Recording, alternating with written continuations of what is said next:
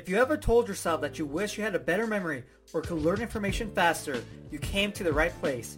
This is the Memory Talk Podcast. What's going on? Johnny here. On this episode, I want to talk about why you need to plan out your memory competitions. Because you can't just decide the day before, hey, let me go compete in a memory competition and expect to do fine.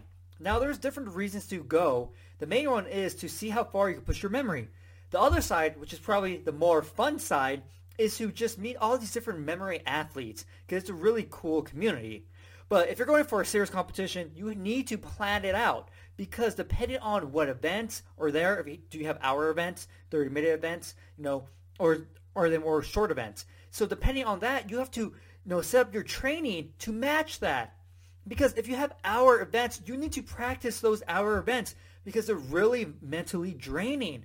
And so if you have a couple of weeks before your competition, you're not going to do that well because guess what? Hour events take so many memory palaces.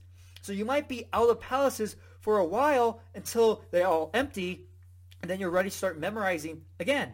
And so you have to plan out your memory palaces. Do you have enough for all the training you're about to embark on? Do you have to create more memory palaces? And so you need to really know, okay, I have this competition two months away. What do I need to get done? Okay, I have to start creating palaces maybe every day for a month so I have enough to keep training every single day. Okay, maybe uh, once a week I'll start doing hour events or 30 minute events. And so you need enough time to plan out your strategy for your training sessions. So it's so crucial to plan out your memory competitions and don't just like, hey, you know, what's happening you know, in two weeks? Let me just go to that. If you're going purely for the enjoyment of meeting new people, then it's okay to go last minute. Okay, try whatever you can for the different events, but uh, the main point is to kind of meet all these people and hang out with them, right?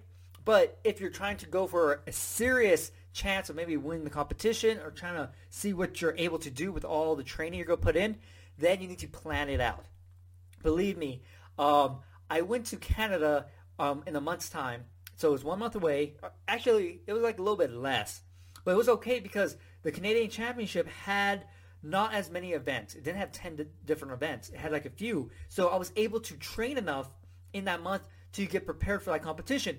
But also, I had the experience of training for multiple years and going to all these different competitions because that still sticks with me. And so it's kind of like awakening all that training once I start getting back into the uh, consistency of practicing every day. And so once you get to that point, then you're kind of able to recover a lot faster. So if you train for three years, take some time off and you'll train here and there, and a competition's coming up and maybe it's a month away, you'll probably be able to go to that, even if it has hour events, because you already practiced in the past. So you just have to get back into the groove of things, you know. So, so just take uh, a lesson for myself and uh, just prevent any stress because that's going to totally mess up your um, training sessions, if you're stressed out, like, oh my god, this competition is like two weeks away, I'm not prepared, man, it is hard to concentrate, believe me. So just plan out your uh, memory competitions and you'll be just fine. If you want to learn more memory techniques, get your free memory program. A link is going to be in the episode description and the podcast description. Also, if you haven't subscribed to my podcast yet, subscribe, share it with everyone, and if you have a minute, I would greatly appreciate it if you left me a review. Hopefully, you enjoyed this episode, and I'll see you next time.